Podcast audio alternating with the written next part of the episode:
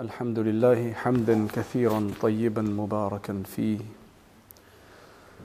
مباركا عليه كما يحب ربنا ويرضى جل جلاله وعم نواله. والصلاة والسلام على سيد الحبيب المصطفى صلى الله تعالى عليه وعلى آله وصحبه وبارك وسلم تسليما كثيرا إلى يوم الدين. أما بعد قال الله تبارك وتعالى في القرآن المجيد والفرقان الحميد تنزيل من رب العالمين.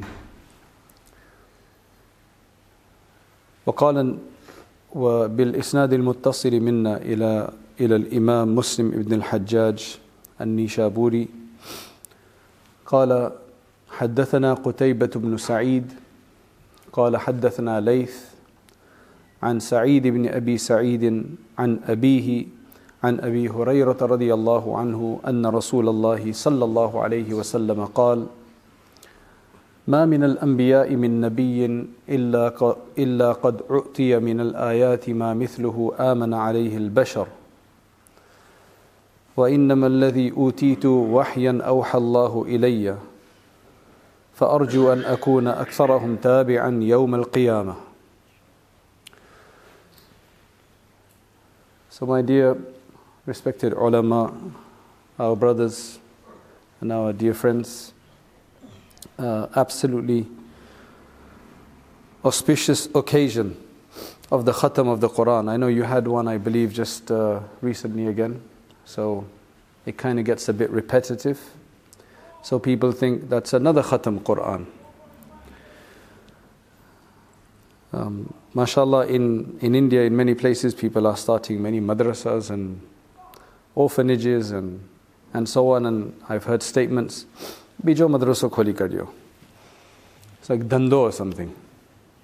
Um, sorry, you probably don't understand that, right? It's like he's opened another madrasa. As though it's like, there's so many shops, why do you need another shop for? But for some reason, those madrasas are all working, they're all doing something. Otherwise, why would somebody open a madrasa if it's not going to? Maybe the students are from another state, but somebody's benefiting, somebody's money is hopefully being well spent as long as they're doing it that way. You can't ever do enough for the deen because there's always more to do. And it's always subjective. Mullah Abdullah Sahab, when we traveled to the Balkans, uh, he told you that in Montenegro, in living history, They've not had a taraweeh with the whole Quran, and that's probably since the 1920s because that's when the Ottomans had to leave just after the 1900s. Otherwise, Islam's been there longer than the UK. About 300 years, Islam has been there. But since the 19, just past the 1900s, there's been some major issues down there. Now, inshallah, things are better. In the whole country, there's only five huffaz. In the whole country. And that's, they're 20 to 25% of the population are Muslim, but only about five Hufaz in the whole country. And I'm telling them that in my local area of London, right, local area, not, not the whole of London, the local area has about a thousand Hufaz, right? So when you have a lot and abundance of something, you start feeling like it's not a big deal anymore. But seriously, it's a massive deal, it's a big deal. The hadith that I just uh, read, it's from Sahih Muslim. And the reason I read the whole thing with the whole chain is because I think it's full of blessing and fortune, good fortune, because I hope you can appreciate this, but Imam Muslim, his teacher's name is Qutayba ibn Sa'id, Qutayba son of Sa'id. He trans so Imam Muslim says, I heard this hadith from Qutayba ibn Sa'id. Qutayba ibn Sa'id says, I heard it from Layth. And Layth, rahimahullah, says, I heard it from Sa'id ibn Abi Sa'id. Right? And he says he heard it from his father, which means Abu Sa'id, and he said he heard it from Abu Hurairah anhu, that the Prophet sallallahu alaihi wasallam said that every prophet was given a ayah, a sign. Every prophet was given a sign. The sign is like a miracle. The thing by which they convince people that they are on the truth by showing them this extraordinary um, feat, this extraordinary accomplishment of some sort, whether that be Musa alayhi salam's staff becoming a, what did he become? A snake, right?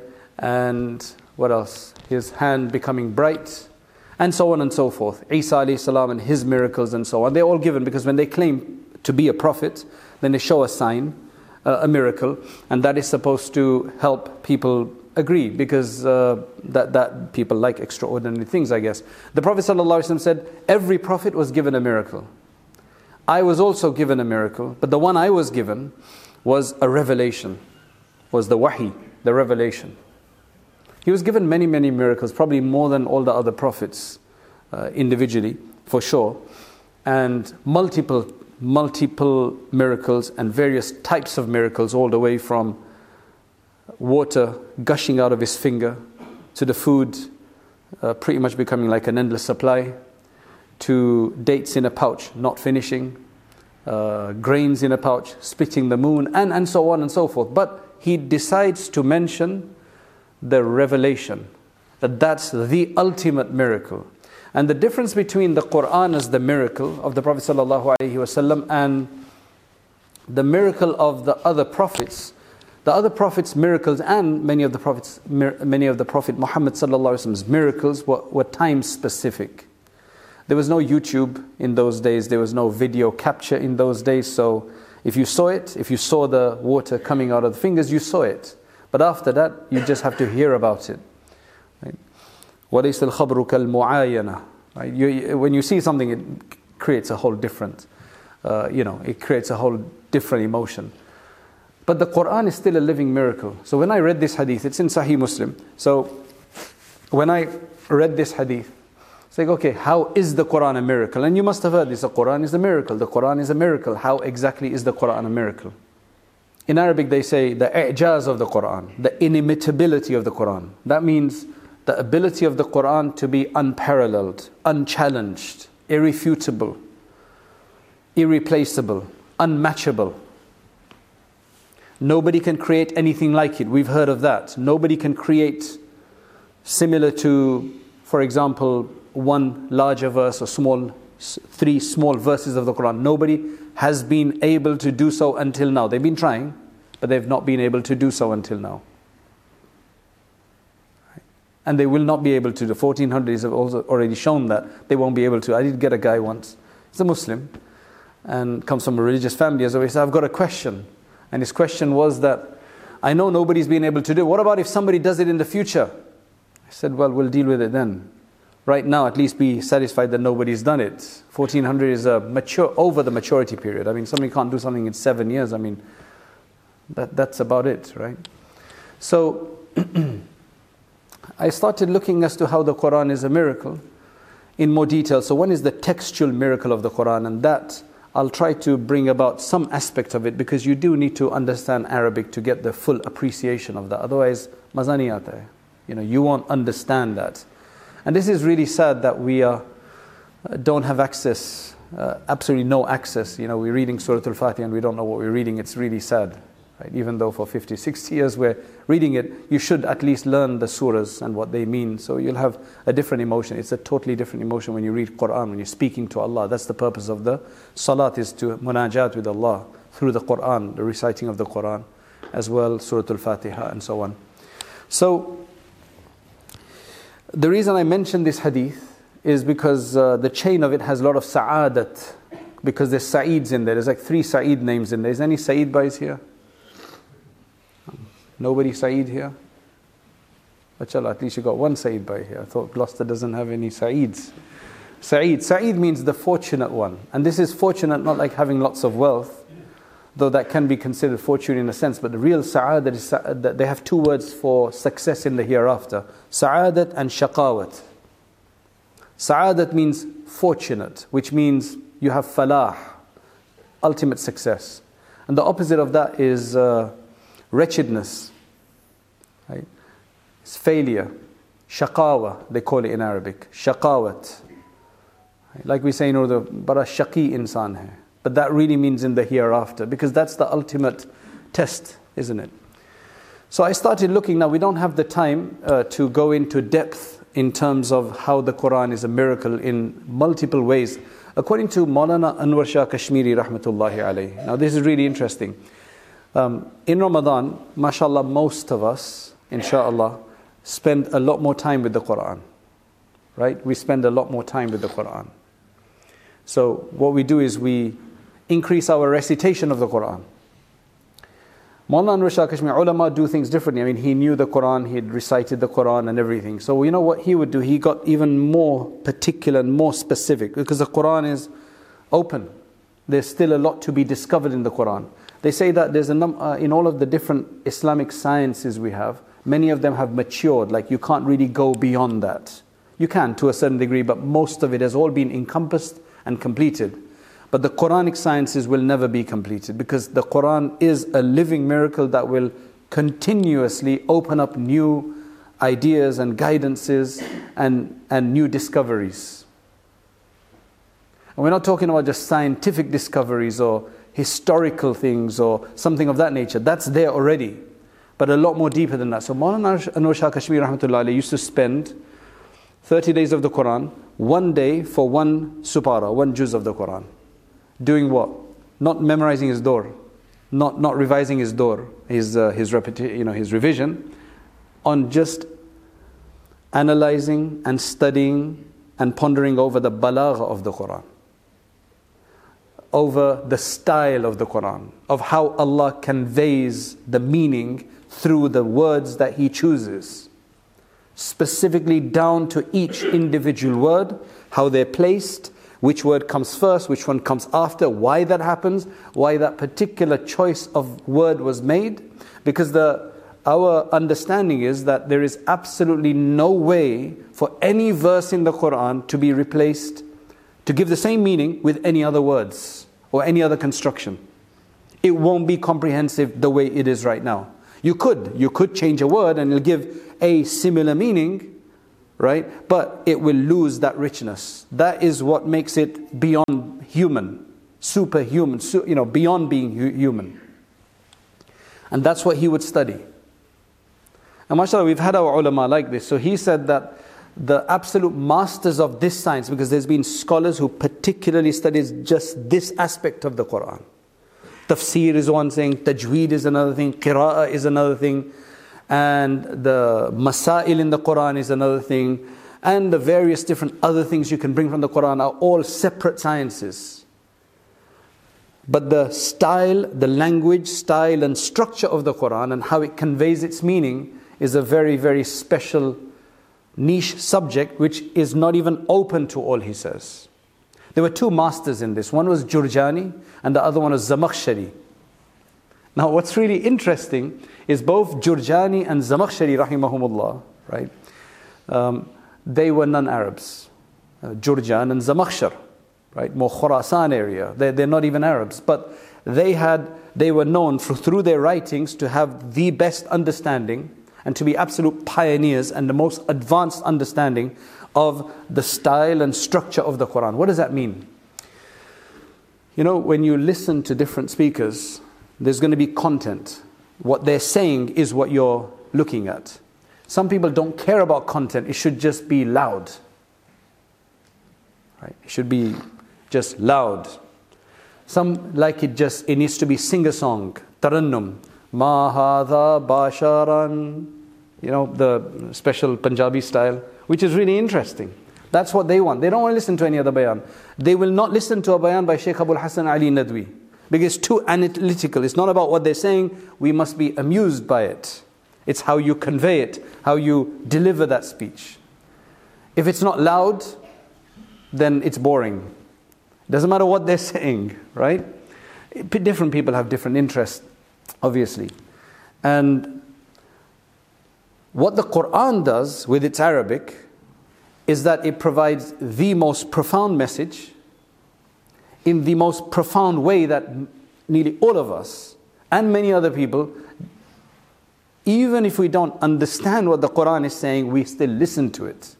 We still have CDs, we still have the audio that we listen to, even though we don't understand what he's saying. It just sounds beautiful. Now imagine if you could understand what it's saying as well.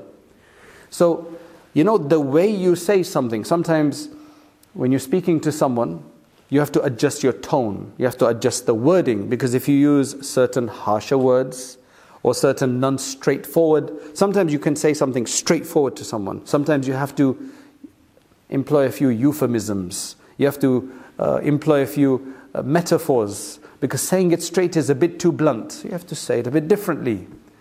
And what is the most effective way to say something? Depends on the circumstance, situation. Right? And we all interact with this. When different people speak to us, we, there's two people who will say the same thing to us, and we're willing to accept what this person says, but not the way the other person said it, even though they said it in the same way. Sorry, even though they said the same thing, but they just said it in a different way and they changed their wording. The Quran has the ultimate way, it just cannot cease to affect. It has to affect people. Even the enemies were affected, as you know from the stories. I don't like to tell you the same stories, but the, even the enemies of Islam used to be affected by the Quran. That they had to literally close their ears sometimes or not be there, otherwise, they'd be, it, it would affect them, it would beautify their heart, it would open their mind. and they, they couldn't help it. It was like magic. That's why they called it magic, but it wasn't magic. So, what, what is going on here? So, if you let, let's give you a few examples, right? Let's take Surah Al Qiyamah. Surah Al Qiyamah. Surah Al Qiyamah has about, it's mainly about the day of judgment, it's about the human being and how we as human beings know ourselves. And then it talks about the qudrat of Allah subhanahu wa ta'ala. Then it has depictions of the day of judgment. Right? It gives you, like if you looked into looking to the meaning of it, it will give you an understanding of what the day of judgment is going to be about and what our situation is going to be. And it's kind of like a, a reflection of this world and the hereafter. And it changes uh, its theme about five or six times. So there's about four or five verses then it jumps to another scene, four, or five verses, then it jumps to another scene, four, or five verses. And the most interesting thing is, go home and check this out, is that every time it changes the clusters of verses, the tone changes, the endings change. And if you understand Arabic, the endings are completely in harmony with the meaning it's trying to convey. Right? Let me give you a bit of an example. أعوذ بالله من الشيطان الرجيم بسم الله الرحمن الرحيم لا أقسم بيوم القيامة ولا أقسم بالنفس اللوامة أيحسب الإنسان أن لن نجمع عظامه بلى قادرين على أن نسوي بنانه بل يريد الإنسان ليفجر أمامه يسأل أيان يوم القيامة This is about the human being and about how the human knows himself and so on. Did you see everything ended with uh, uh, uh? Now, if you don't understand it, you won't be able to appreciate this, but I want to tell you, so inshallah, give you a spark of interest to learn more about the Quran. So, that uh, uh effect in the sound, its rhapsody, its tune, is completely in harmony with the meaning then it changes. Now it's talking about the day of judgment or the death. فإذا برق البصر وخسف القمر وجمع الشمس والقمر. يقول الإنسان يومئذ أين المفر؟ كلا لا وزر إلى ربك يومئذ المستقر. ينبأ الإنسان يومئذ بما قدم what, what's the common what's the common word there? It's the ra. You could see it, right? You could now that you're looking for it, you can see it. It moved from uh uh uh to now ar ar ar, right? Then it moves again back to the human being. It, move, it, it talked about the day of judgment. Now it moves back. بل الإنسان على نفسه بصيرة ولو ألقى معاذيره لا تحرك به لسانك لتعجل به إن علينا جمعه وقرآنه فإذا قرأناه فاتبع قرآنه ثم إن علينا بيانه. كلا بل تحبون العاجلة وتذرون الآخرة. وجوه يومئذ ناظرة إلى ربها ناظرة. ووجوه يومئذ باسرة تظن أن يفعل بها فاقرة. That was a bit of a longer section with about two theme, two connected themes. So it was all about uh, uh again.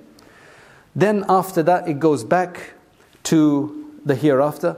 كلا إذا بلغت التراقي وقيل من راق وظن أنه الفراق والتفت الساق بالساق إلى ربك يومئذ المساق That's uh, that has an effect. It's not random. This is specifically intended and chosen by Allah subhanahu wa ta'ala to be this way. Out of hundreds of possibilities, it was chosen to be this way.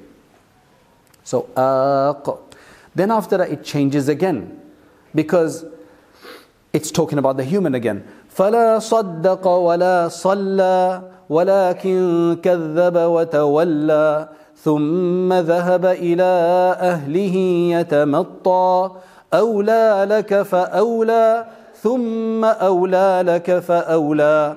أيحسب الإنسان أن يترك سدى؟ ألم يك نطفة من مني يمنى؟ ثم كان علقة فخلق فسوى.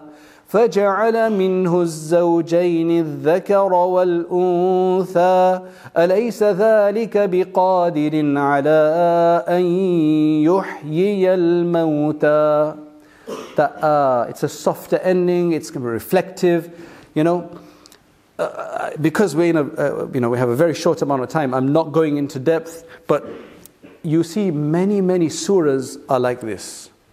The, some of the smaller ones as well if only we could understand, you'll see the effect of it with the sound, with the, the choice of words. They're very, very specially selected. The Quran is uh, a miracle in, in amazing ways. So, anyway, that's that. Now, let me just quickly go through how I think the Quran is a miracle.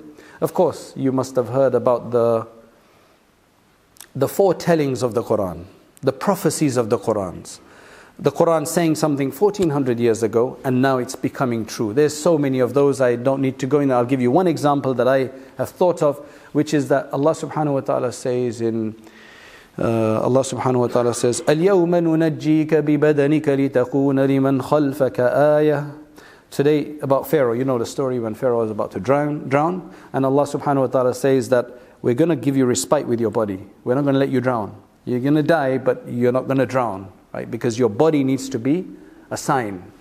Now, that body was hidden inside the pyramids. Nobody knew about them, did they? About until about 150 years ago, Howard Carter, whoever he was, he discovered it. Now, for about 1250 years, people were reading that verse, and what was the tafsir then? Allah gave him respite, but we don't know where the body is. After 1300 years or so, MashaAllah, it becomes a reality that the body is actually there, subhanAllah. How long ago did Pharaoh live? 3,200 years ago, Musa alayhi salam's time.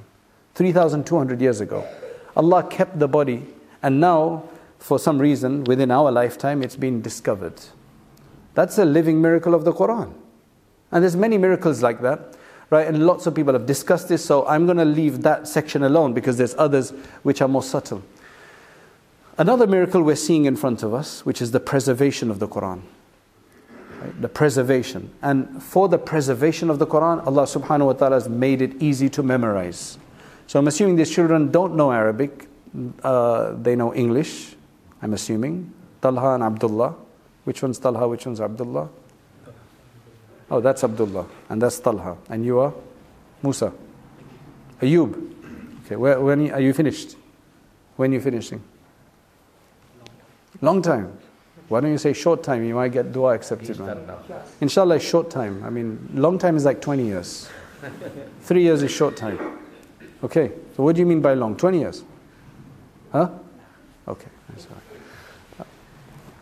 So that's a preservation of the Quran.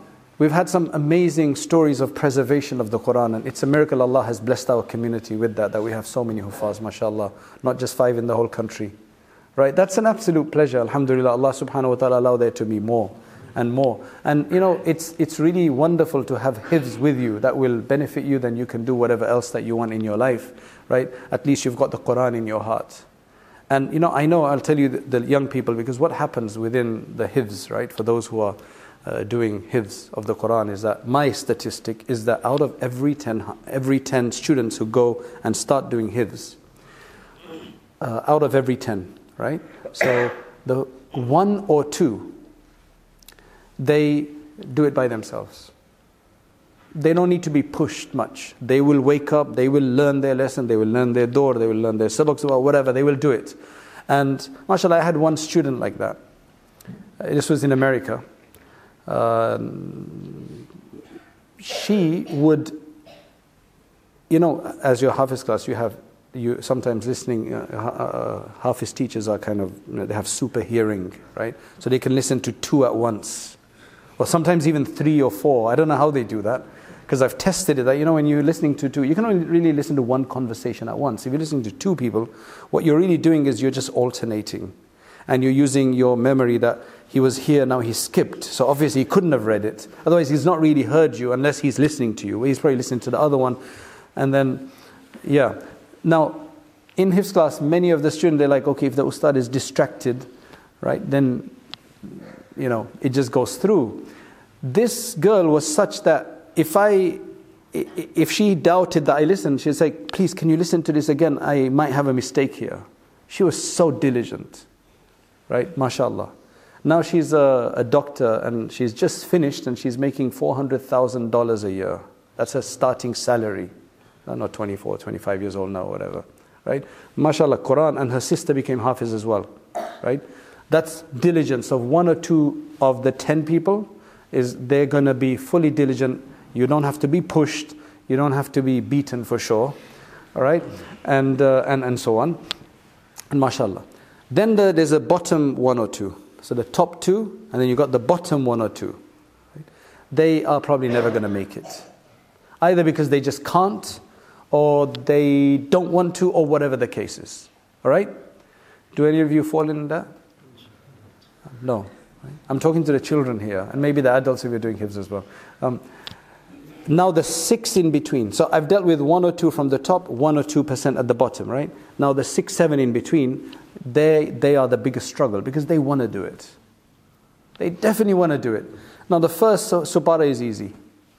Right? It's all learning and it's not too much to maintain. But as soon as you start the second, third, fourth, and the, those uh, similar parts start creeping in, then it gets complicated. It's easy to learn new lesson.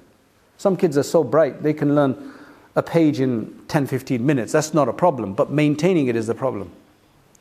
And that's the difficulty. In many countries, they actually don't, the teachers don't listen to the back. They just keep, it's up to you. That's up to you. You just keep, and you finish hifz easily. Uh, it's a very bad system, to be honest, because most people cannot. And they say, oh, I learned Quran five, ten years ago. I don't really know it anymore. Obviously, well, you know. The way to do it is to memorize the back and keep revising the back. And that's when it gets difficult. There's too much competition. Because you want to have to sit to read, right? But what's the competition? You've got your PS, you've got football, you've got other stuff. I mean, it's like, why? You know, I want to do it, but no, that, I'll do that.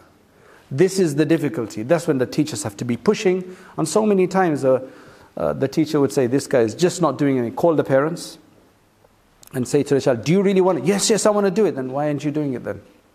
So then they're okay for the next three, four, five days, a week maybe, and then after it messes up again. How many of you are like that? Those of you who are in Hifz class? Nobody. Are you in the top category? Inshallah. That's good. You're in the middle category.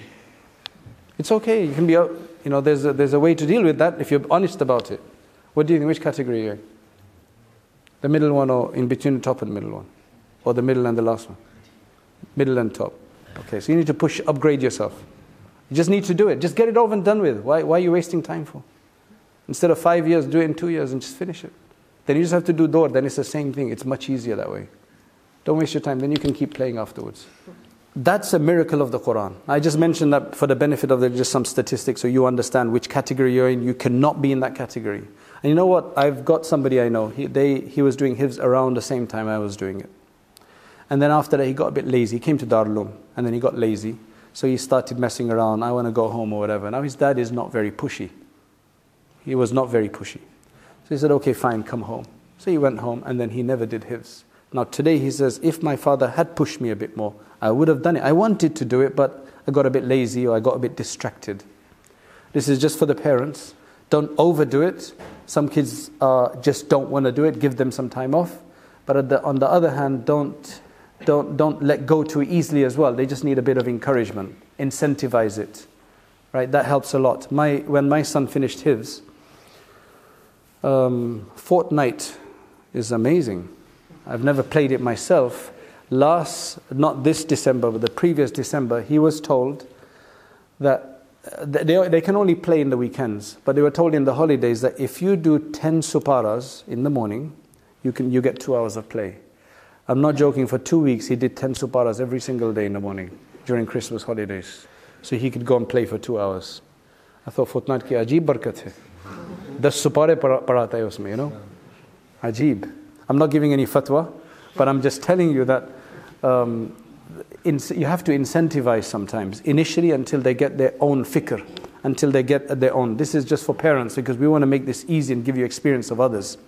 The other thing that I think we should do, Monisab, is that whenever you have a Quran khatam, you should make them write out a little speech of their experience right? It's really useful. I've found that you're really useful because when they share that with other students, they, um, they, they talk about their struggles and what helped them, and you know uh, that, that really helps the others as well. So I don't know, I can't force them to do a speech today.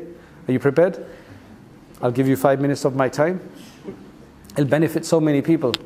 And next time, your next Hifz Khatam, they have to prepare a speech as well. Okay, not just the Quran Khatam dua. Right? of what, what you did. It'll be really, what, you know, even if you don't tell anybody, meaning even if you don't give a speech, go home and write about it. Just write about it. And then share that with somebody. It'll benefit somebody else because you've done it now. You want to talk about what benefited you and what didn't, you know, where, where, what you could have done differently. Okay? The preservation of the Quran is a miracle of the Quran that it's not lost. Alhamdulillah, in every sense. Okay, now this gets a bit more complicated and it might be a bit boring for you. Right? And uh, so uh, the wording of the Quran, the meaning of the Quran is still alive. The wording and the meaning of the Quran is still alive because the Quran is a message for us. The Quran is a guidance for us. And whatever's in the Quran is relevant today. Now, if somebody comes and says, because there's lots of uh, new ideas that are coming up, and they try to use the Quran to justify their new idea. So if somebody comes and says that this verse in the Quran actually means this instead, how would you argue with the person? Like, how would the alim, it's like again, otherwise it's my word against yours. I say it means this, you say it means that. How do we argue about it? What we do is we look at the dictionaries. Now, if I brought a dictionary from a 100 years ago and I said, look, that's the meaning, what he could say is that that's a dictionary from 100 years ago, that means it's a new meaning that's crept in. Arabic is a lot older than that. Do, you see where I'm going with this? So, what I'm telling you is actually earlier. Well, I'll have to tell you to prove it. But Alhamdulillah, Allah subhanahu wa ta'ala, part of the miracle of the preservation of the Quran is that we have dictionaries that were written within a hundred years of the Quran's revelation, of exactly the Arabic words that are used in the Quran, what they meant at that time, from that time. In fact, if you look at our big hadith books, Bukhari Sharif, Muslim Sharif, they have a chapter in there of tafsir. Within that, they've got explanations of many of the words of the Quran from the time of the Prophet ﷺ, Ibn Abbas and others. So now we can bring that and say, look, this is what it meant. What you're saying is something new. For example, we had a scholar, uh, is quite well known and he was very influential until about 20, 15, 20 years ago. He came up with this idea that some of the main terms in Islam, some of our most important religious terms, that uh, are used to govern our faith, they've been misunderstood for a thousand years. And now I'm telling you what they mean, what their correct meaning is.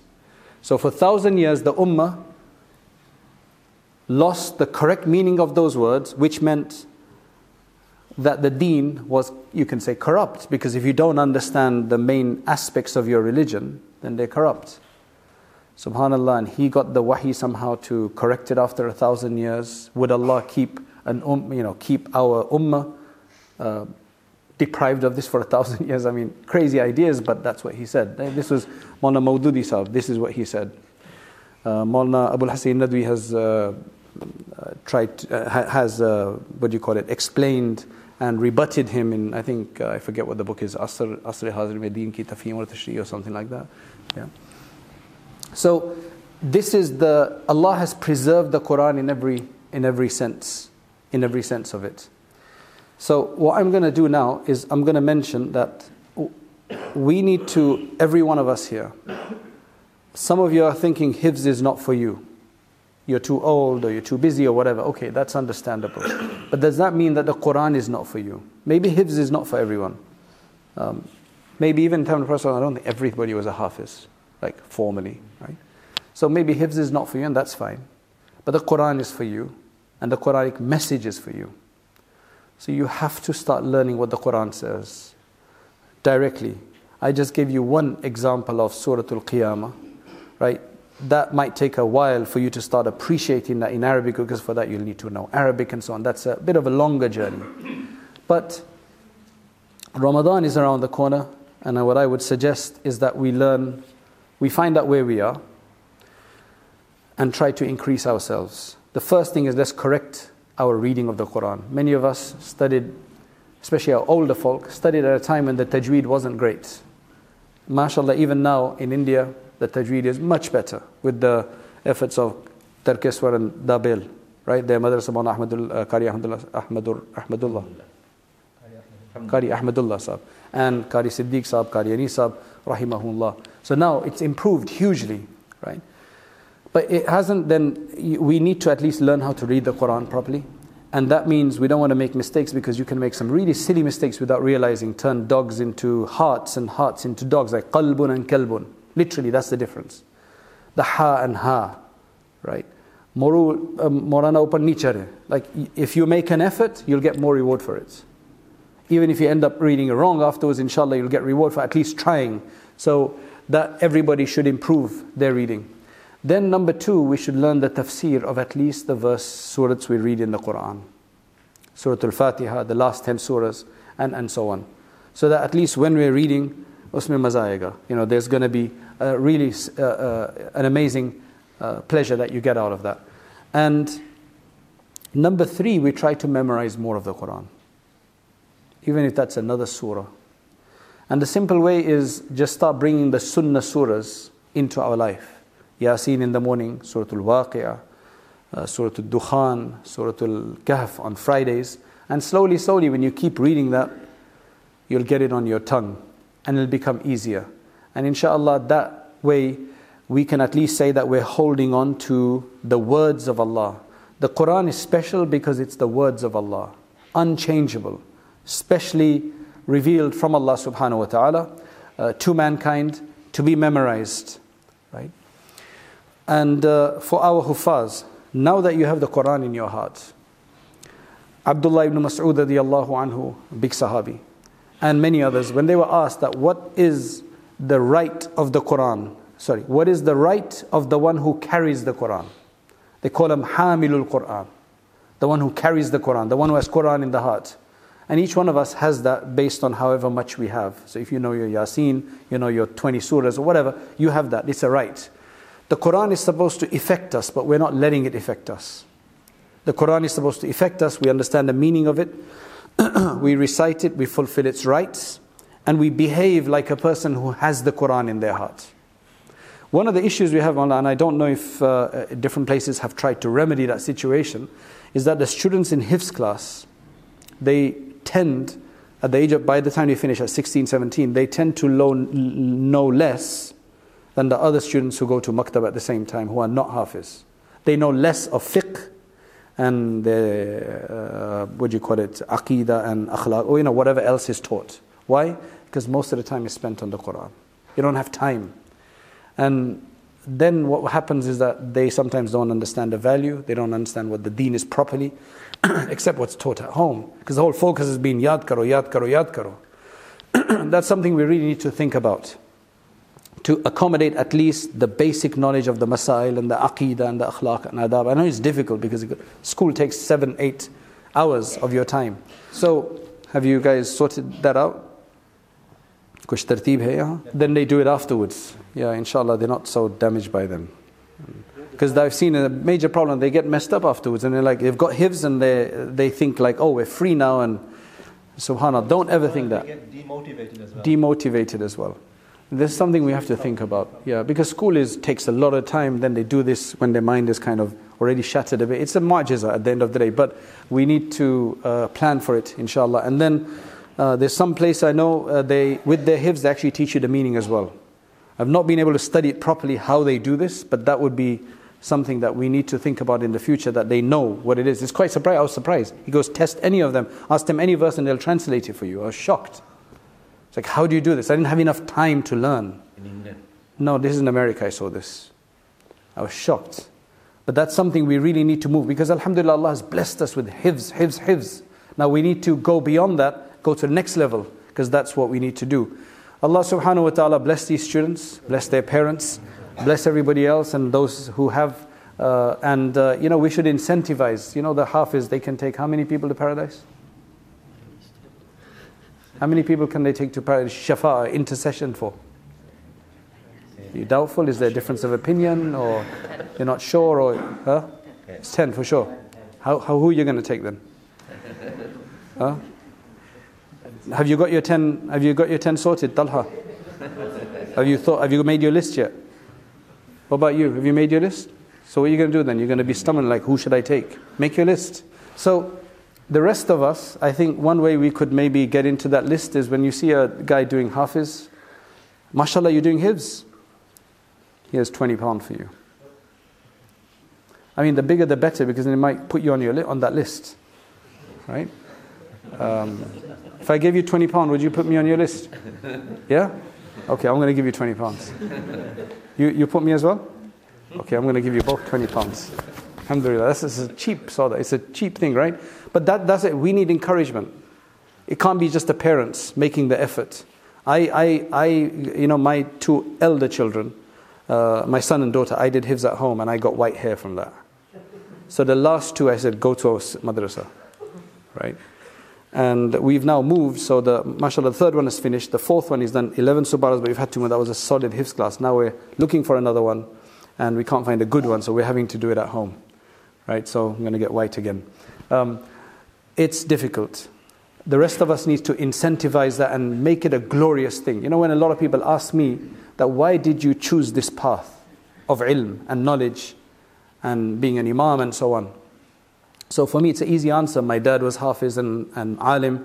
Uh, my grandfather, my dada was uh, Qari and Hafiz. My nana was Hafiz. My uncle uh, was a Mufti. Uh, my other uncle is a Hafiz of the Quran. So it just runs in the family. Right? So that's an easy answer, but I can't give that to you because that might not run in your family. So how do you benefit from that? Well, you can. You can start that off now. Right? Maybe your answer, no, it was not in our family. So does that mean it doesn't have to be in your family now? My wife's family, mashallah, her, her, none of her, none of her, fa- her father or uncles are not Hafiz. But every single male cousin brother, bar one who's uh, special needs, are all Hafiz of the Quran. So the whole family, all the boys are Hafiz of the Quran. Now we're trying to make it that all the girls are Hafiz as well, inshallah. It's, mashallah, it's, it can be done. You, know, you need to start a tradition. But the reason I chose this way, there's lots of people, who's, everybody's a doctor in the family and they don't want to be a doctor or they don't want to be an alim. There's that. They get a bit tired of the whole thing. They think it's a certain mindset or whatever, right? But really, I think why I chose this way and I love this way, I never regretted this way. A lot of people ask, Do you ever regret that you could have become an architect? Or I said, Absolutely not. Absolutely not. I don't regret it. But why? Is because the deen was glorified in my house. The deen was glorified in my house. So for me, it was like the deen, and deeni people were glorified in my house you know, such and such a person became Hafiz or Alim came, there'd be respect shown to them. They'd be spoken about with reverence. So then that puts reverence in your heart as well. So on the other hand, if you're criticizing ulama, even if it's justly, you know, be careful of how you do it or don't do it. Do you understand? Because that's going to impact your children. Because the deen needs to be glorified and everything about the deen needs to be revered and respected and magnified in your home so your children will have more love for the deen. And I think this is where many of us may be messing up, even if we're religious as such, even if we're practicing as such, but we're very critical or unduly harsh or whatever the case is. So make deen something enjoyable in the house. Allah subhanahu wa ta'ala make that easy. وآخر دعوانا أن الحمد لله رب العالمين جزاكم الله خير علماء gustahi maf. اللهم أنت السلام ومنك السلام تبارك يا ذا الجلال والإكرام اللهم يا حي يا قيوم برحمتك نستغيث اللهم يا حنان يا منان لا إله إلا أنت سبحانك إنا كنا من الظالمين جزى الله عنا محمدا ما هو أهله يا معدن الجود والكرم يا أكرم الأكرمين ويا خير المسؤولين ويا خير المعطين يا ذا الجلال والإكرام اللهم اغفر لنا وارحمنا وعافنا واهدنا وارزقنا. اللهم اهدنا واهد بنا واجعلنا هداة لمن اهتدى. اللهم إنا نسألك العفو والعافية في الدين والدنيا والآخرة. اللهم ارحمنا بالقرآن العظيم واجعله لنا إماما وهدى ونورا ورحمة. اللهم اغفر لأمة سيدنا محمد صلى الله عليه وسلم. اللهم اغفر للمسلمين والمسلمات والمؤمنين والمؤمنات الأحياء منهم والأموات. اللهم جنبنا الفواحش ما ظهر منها وما بطن. اللهم وفقنا لما تحبه وترضى من القول والفعل والعمل والنية. اللهم انا نعوذ بك من الجنون والجذام والبرص وسيء الاسقام Ya Allah, have your mercy upon us. Ya Allah, we ask you for your special blessings. Oh Allah, what an auspicious gathering this is. We have gathered here for the completion of the Quran, to speak about the Quran, to learn about the Quran, to revere the Quran, to understand the Quran. Oh Allah, bless us with the Quran. Oh Allah, illuminate us with the Quran. Oh Allah, oh Allah, enrich us with the Quran. Oh Allah, raise us with the Quran, elevate us with the Quran. Oh Allah, bring us together with the Quran, unify us with the Quran. Oh Allah, allow it to be an intercessor in our grave. Allow it to be an intercessor on the day of judgment. Allow it to intercede for us for entry into paradise. Oh Allah, allow the Quran to allow us to ascend in paradise, to be upgraded in paradise. Oh Allah, so that when we're told that read and ascend, so that we could read and ascend, so that we could get higher in paradise. Allow us to reach Jannatul Firdaus with the Quran.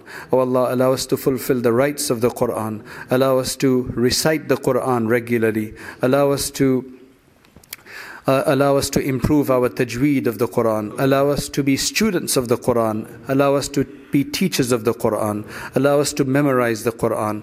Oh Allah, allow us to understand the Quran. Allow us to comprehend the Quran. Allow us to serve the Quran. Allow us to defend the Quran. Allow us to promote the Quran. Allow us to publish the Quran. Allow us to spread the Quran. Allow us to spread its teachings and to benefit others and beautify the hearts of people and beautify our own minds with the Quran. Oh Allah, do not ever be, allow us to be deprived of the Quran. Oh Allah, we might deprive ourselves sometimes by not reciting it except from Ramadan to Ramadan. Oh Allah, forgive us for this distraction. Forgive us for this negligence. Oh Allah, all of these beautiful young people who are memorizing the Quran. Oh Allah, all those who have memorized the Quran, uh, preserve it for them. Oh Allah, bless them with it. And oh Allah, allow us all who have the Quran to act by the Quran and to be representatives of the Quran. Oh Allah, oh Allah, these uh, students who have just memorized Talha and Abdullah, oh Allah, bless them with the Quran and allow it to, con- to remain in their heart. Oh Allah, and allow them to ascend in paradise with the Quran. Bless their teachers who have made so much an effort. Bless their parents, oh Allah, and allow them to always be associated with the Quran and never to neglect the Quran. And likewise with the rest of us. Oh Allah, those others who are doing hifz Allah, make it easy for them too. Oh Allah, facilitate, make them from the top tiers of those who memorize memorize the Quran. And oh Allah, there's many others here who are sitting here today and now they have decided that they will also have their children do hifz. Make it easy for them. Oh Allah, do not let their mind turn away from this. Oh Allah, allow them to allow everybody to have great successes with the Quran in this world and in the hereafter. Oh Allah, maintain it in their hearts. Do not ever let us forget the Quran. Do not let us uh, protect us from making mistakes in the Quran and blaspheming against the Quran, violating the rights of the Quran. Oh Allah, accept this majlis, accept this gathering, accept those who are present here today, and accept uh, grant us our permissible needs, remove our sicknesses and illnesses. Oh Allah, this pandemic keeps rearing its head. Oh Allah, we ask that you protect us from it. Those who are currently sick, oh Allah, grant them shifa and protection. Those who have passed away, oh Allah, grant them forgiveness and grant them a high status and grant them goodness in all the stages of uh, after their passing. Oh Allah, we ask that you protect us and you protect us and you make us, uh, you make the subsequent days of our life better than the previous days of our life. Oh Allah, we ask that you make the best moments of our existence uh, in this world the final moments. Oh Allah, allow us to go in the best state that we could be going. Oh Allah, to be the closest to you. Oh Allah, grant us your love and the love of those whose love will benefit us in your court. And O Allah, protect us all, especially our children and our progenies until the day of judgment from all the fitnas which are out there.